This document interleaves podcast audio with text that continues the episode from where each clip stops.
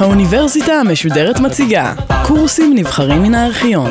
הפרופסור אביעד קליינברג בקורס הנצרות מראשיתה ועד הרפורמציה.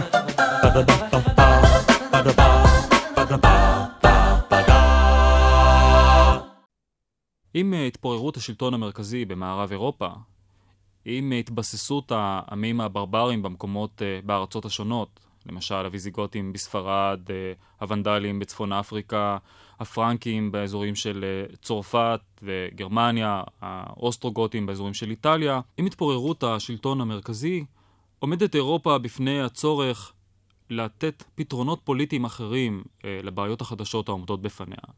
והבעיות החדשות האלה הן בעיקר בעיות של א', חוסר ביטחון, פלישות ממשיכות, גם לאחר הגל הראשון של העמים הברברים, המתיישבים בארצות האירופאיות השונות, למשל האוסטרוגותים באיטליה והוויזיגותים בספרד, והפרנקים באזורים של צרפת וגרמניה, ממשיכות פלישות ולחצים של עמים אחרים. התופעה, הלחץ החשוב ביותר הוא כמובן החל מן המאה השביעית, האסלאם, הכובש את כל צפון אפריקה, שהייתה עד אז טריטוריה נוצרית, וגם חלקים מאירופה, את האיים של הים התיכון, את ספרד, אבל גם פלישות ולחצים ממקומות אחרים. המדיארים שמגיעים מן האזור של המזרח, העמים הסקנדינביים שתוקפים מצפון, העמים הסלאבים שנמצאים גם הם במזרח. יש צורך לענות על ה... על המצב הזה של, של חוסר ביטחון, ויש צורך לענות עליו בדרך שתתאים להיעדר שלטון מרכזי. אי אפשר יותר לגייס מיליציה, משום שאין שלטון שיכול לגייס אותה. אי אפשר להחזיק צבא קבוע, משום שאין אה, מי שיכול לממן את הצבא הזה בתקופות של שלום. והפתרון שנמצא באירופה הוא הפתרון שאנחנו קוראים לו החברה הפאודלית. חברה שבה אדונים מקומיים שולטים על טריטוריה מוגבלת, וחברה שבה היחס אל השליט העליון, המלך, הוא יחס של כבוד, אבל לא ממש ציות. כלומר, המלך הוא בלשון הימים ההם פרימוס אינטר פארס, הוא ראשון בין שווים. בחלק מן המקרים, המלך אינו דווקא אחד מן האדונים הצבאיים החשובים ביותר. מלך צרפת למשל שולט על טריטוריה די קטנה באזור פריז, בעוד שהרוזנים של טולוז שולטים על טריטוריה גדולה פי כמה וכמה בדרום. איך משפיעה התופעה הזאת על, על הכנסייה? ברור שאיננו יכולים לדבר עוד על כנסייה מרכזית שמחליטה דברים ומעבירה את ההודעות שלה הלאה.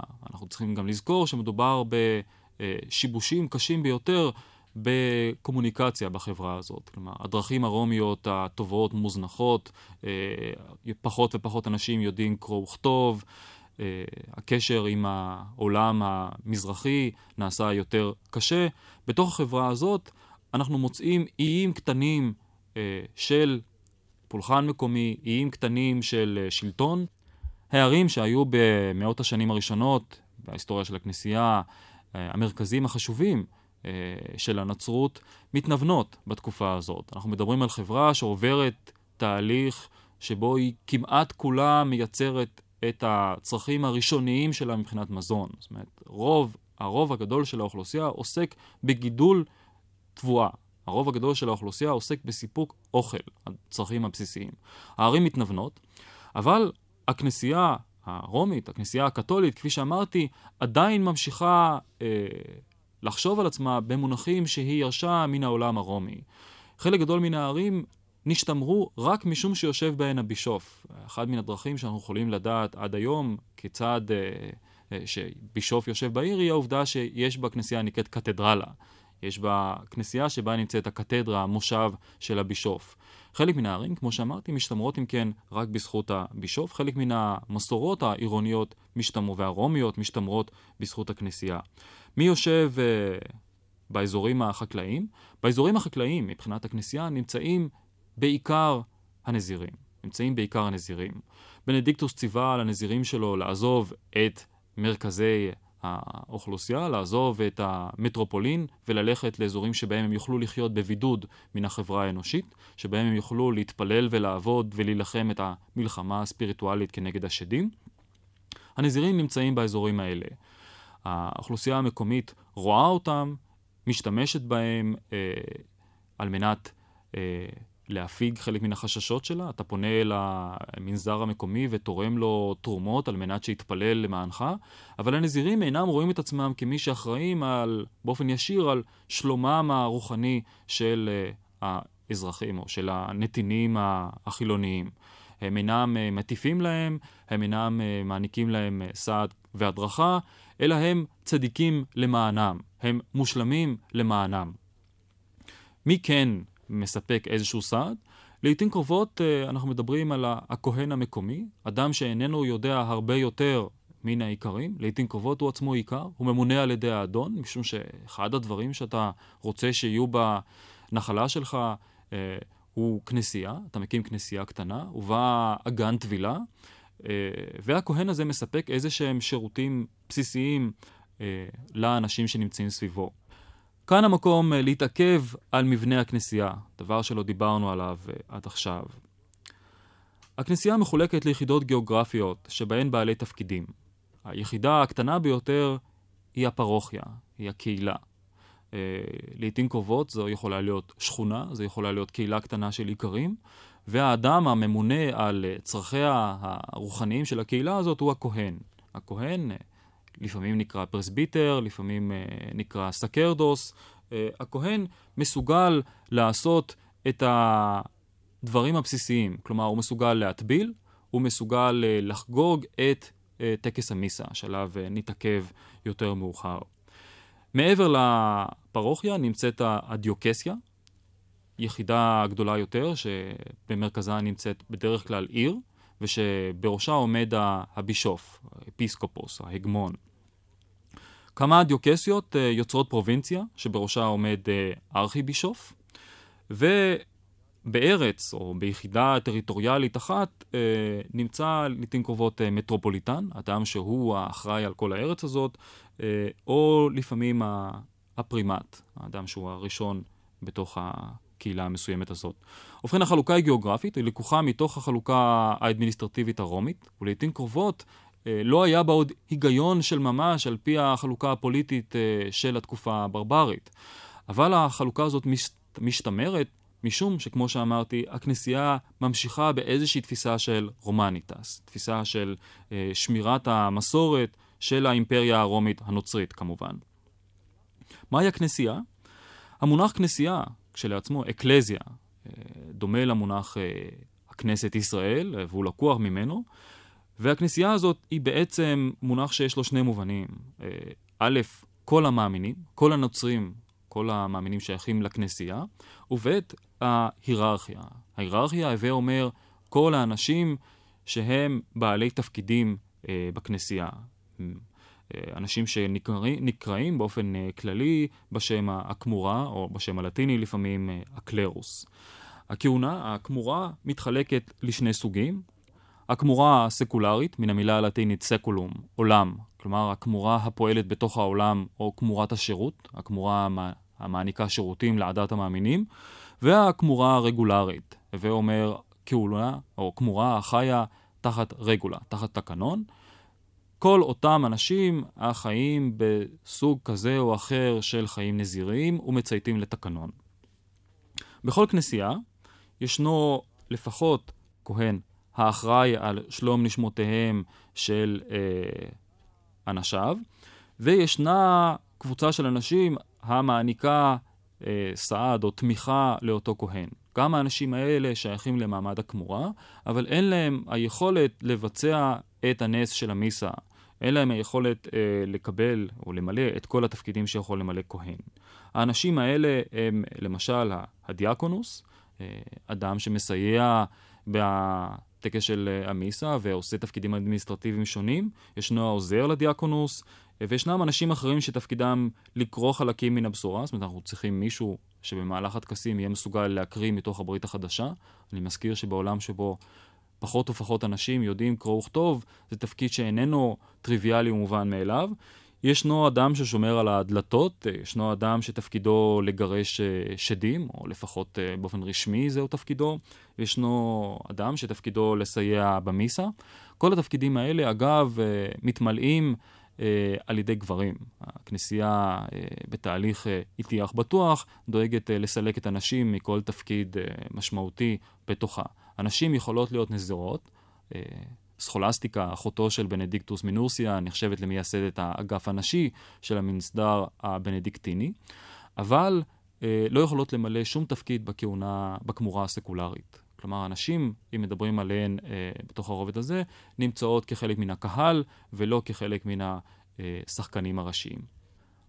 מהם התפקידים של הכמורה הסקולרית, של כמורת השירות? ובכן, אה, באופן עקרוני, לראות את הצאן. הדימוי הוא דימוי הולם, האנשים האלה הם הפסטורס, הם הרועים של צאן מרעיתם. הדימוי נלקח גם uh, מן המקרא וגם uh, מדבריו של, של ישו. Uh, זה אומר לתת סעד, uh, להשגיח שאנשים נוהגים uh, בצורה מוסרית, uh, להקשיב לוידועים שלהם ולהעניק להם עצות, וגם, ואולי חשוב יותר, לחלק את הסקרמנטים. מה הם הסקרמנטים? הסקרמנטים הם כל אותם תקסים שבאמצעותם ממשיך החסד לזרום לעולם, לאחר בואו של ישו. ישו הלך והוא הותיר אחריו כאין צינורות שדרכם אפשר להמשיך לקבל את החסד שלו. יש להבחין כאן בין החסד האישי הניתן לאדם בדרך אחרת, על סמך חוויות ישירות, כמו למשל ההתגלות של ישו לפאולוס בדרך לדמשק, לבין ה... חסד הממסדי, נקרא לו ככה, שניתן באמצעות הסקרמנטים של הכנסייה. אין דרך ברורה לוודא שהאדם שאכן קיבל את הסקרמנטים נעשה טוב יותר. אבל לפחות זה משהו שמוצע ושאפשר להשתמש בו אה, בתור כאין כלי עזר, על מנת אה, לבצע את המלחמה הקשה אה, בדרך אל השלמות ובדרך אל הגאולה. מספר הסקרמנטים נקבע... אה, מאוחר יותר, בסביבות המאה ה-שלוש עשרה, סופית, אה, כשבעה. למעשה, במקור היו פחות, אבל אנחנו נדבר על כל השבעה האלה, משום שיש להם תפקיד מרכזי. הסקרמנט הראשון הוא סקרמנט התבילה, סקרמנט שמתחיל בעצם עוד אצל יוחנן המתביל, והוא סקרמנט הכניסה לכנסייה.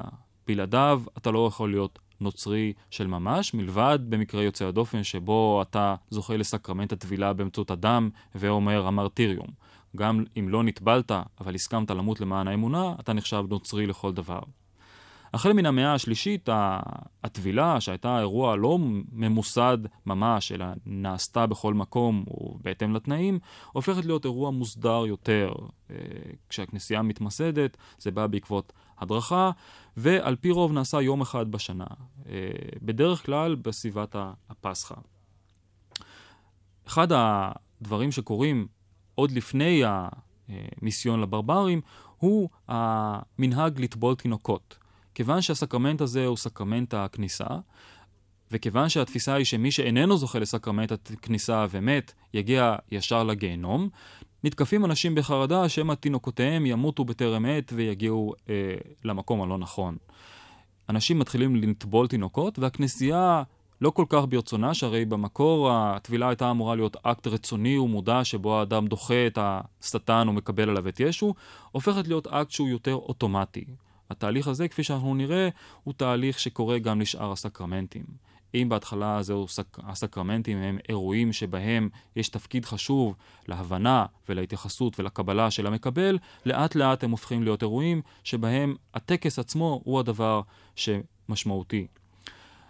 כיוון שהסקרמנט של התבילה מתחיל להינתן לתינוקות, נעשתה הפרדה בינו לבין חלק שני בו, הסקרמנט של הקונפירמציה או של האישוש. במקור, כפי שאמרתי, נהגו האנשים לדחות את השטן, כיוון שהתינוק איננו יכול לעשות זאת, אלא הסנדקים שלו עושים זאת בשמו. כאשר הוא מגיע לגיל שבו הוא יכול לקבל מחדש את ההבטחות במו פיו, מנהל איתו הבישוף כאין שיחה, הוא מושח את מצחו בשמן. סקרמנט חשוב אחר הוא סקרמנט החרטה, או סקרמנט הוידוי. בתחילה הייתה החרטה טקס חד פעמי. הטבילה, אדם שנטבל היה אמור מאותו רגע להימנע מכל חטא, ואם לא הצליח להימנע מחטא, היה אמור להגיע אל הגיהנום. עם הזמן התברר שבני האדם אינם מסוגלים לעמוד בסטנדרט כל כך גבוה, ונדרש איזשהו טקס שיוכל לחפר.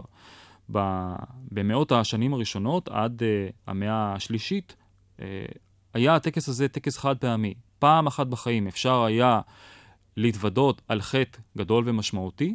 הקהילה הייתה מטילה, הוידוי הזה היה פומבי, הקהילה הייתה מטילה על האדם עונש כבד מאוד, ולאחר מכן אי אפשר היה לחזור על זה. בהשפעת השינוי באופי הקהל, הסתבר שאי אפשר בעצם להמשיך לעמוד בסטנדרט הזה, ויש צורך לאפשר לאנשים להתחרט שוב ושוב על חטאיהם. לא אכנס כאן לפרטים, אבל מספיק שנציין שבסופו של דבר הופכת המחילה של הכהן להיות לאקט הניתן עוד לפני ביצוע הכפרה. כך זה מתבצע בטקס של היום. משנסתיים הוידוי, מטיל הכהן על uh, המתחרט כפרה, אבל הוא מעניק לו את המחילה עוד לפני כן. הטקס הסקרמנט הבא, או סקרמנט הסמיכה, או סקרמנט האורדינציו, הסקרמנט הזה ניתן על ידי בישוף, והוא סקרמנט שבאמצעות uh, סמיכת ידיים, מסמיך אדם להפוך מסתם אדם לכהן, לאדם היכול לבצע את הנס של המיסה. החל מן המאה התשיעית, אנחנו מדברים על סקרמנט של המשיכה האחרונה.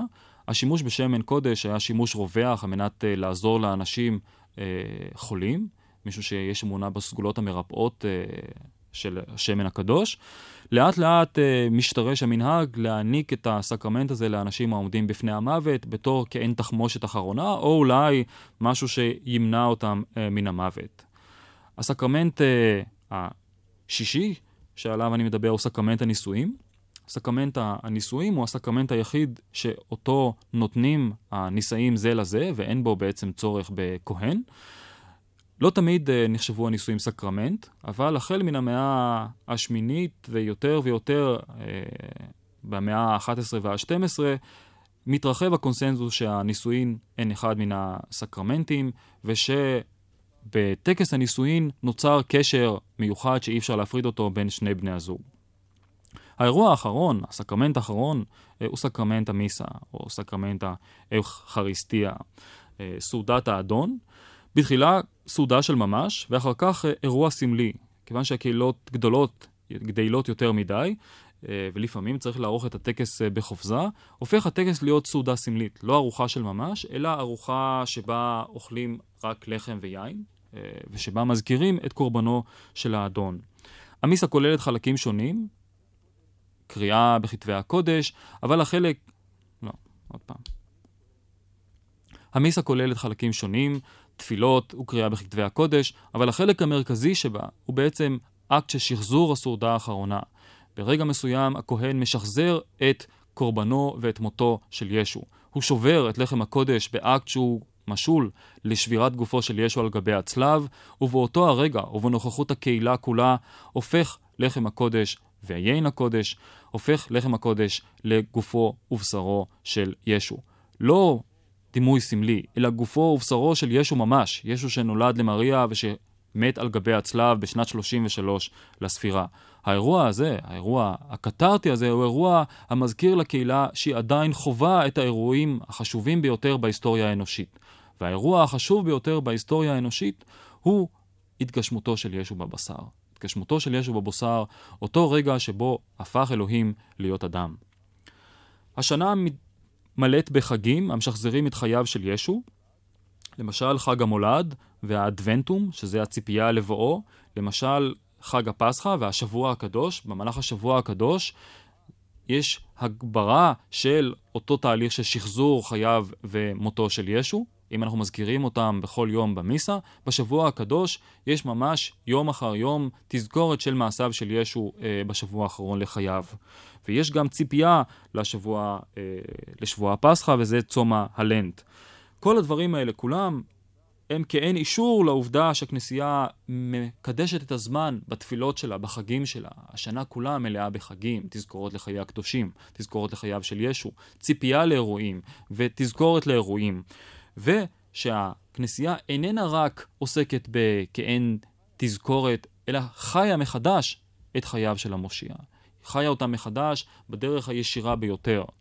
חובה אותם, עושה אותם, רואה אותם ומדברת עליהם. מה שמתגבש באותה תקופה הוא הבחנה חדה בין הקהילה לבין הכהונה, בין מעמד הכהנים לבין צאן מרעיתם. במקור, האקטים הבסיסיים של הכנסייה הקתולית הם אקטים קהילתיים. המיזה למשל הייתה דיאלוג בין הכהן או הבישוף לבין קהילת המאמינים. הוא פונה והמאמינים עונים.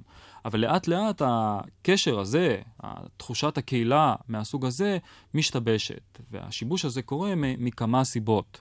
ראשית, משום שהשפה משתנה, משום שאנשים אינם מבינים יותר במה מדובר, וכמו שאמרתי, הכנסייה בחרה לדבוק בלטינית. שנית, משום שהסקרמנטים נעשים יותר ויותר עניינים אוטומטיים, עניינים הקורים מעצם הטקס, יש צורך לבצע את הטקס בצורה מאוד מדויקת ומדוקדקת. יש צורך אה, לשמור על מעמד מיוחד שיבצע את הטקס הזה כהלכה. מתוך הדו-שיח, הדיאלוג הזה של בין הקהילה לבין הכהן, נשארו רק שרידים. ומעניין שחלק מן השרידים האלה נשתמרו בשפה היוונית, מה שמעיד על כך שהם שייכים עדיין לדור אחר. למשל, הקריאה קיריה אלייזון, זאת אומרת, האדון רחם, ישו רחם, שלה משיבה הקהילה, או פניות מעטות אחרות. אבל רוב המיסה הופכת להיות כעין הצגה שמציגה הכהונה בפני קהל שהוא פסיבי ושותק. יותר חשוב מהעניין הספציפי של התקסים הוא ההבחנה המתגברת והולכת בין מעמד, בין סטטוס של כהנים שמתווכים בין הקהילה לבין, אה, לבין המושיע, בין הקהילה לבין אלוהים. אי אפשר בכנסייה הקתולית להגיע אל האל ללא התיווך הזה. בנצרות לא נשארה התפיסה הזאת של הקהילה, אלא נוצר מעמד שלם, מעמד הכהונה הסקרמנטלית, מעמד הכהונה שמתווך את התפילות, את הטקסים, שהוא בעל היכולת לשים את היד על הברזים של החסד, ושהקהילה איננה יכולה בלעדיו. אמרתי שמכל שמונת הסקרמנטים, הסקרמנט היחיד שנותר, שהוא אקט שהמקבלים עצמם מבצעים, הוא סקרמנט הנישואים, וזהו סקרמנט מאוחר אה, יחסית. העיקרים של ימי הביניים המוקדמים נזקקו לכהן על מנת שיברך את השדות. זוהי חברה חקלאית שבה הכהן מונע באמצעות הברכות שלו ובאמצעות השמן הקדוש שלו, את הבצורת, את המזיקים למיניהם. הם נזקקו לכהן על מנת שיטביל את ילדיהם, משום שהבינו שבלי הטבילה הם עשויים להגיע אל הגיהנום.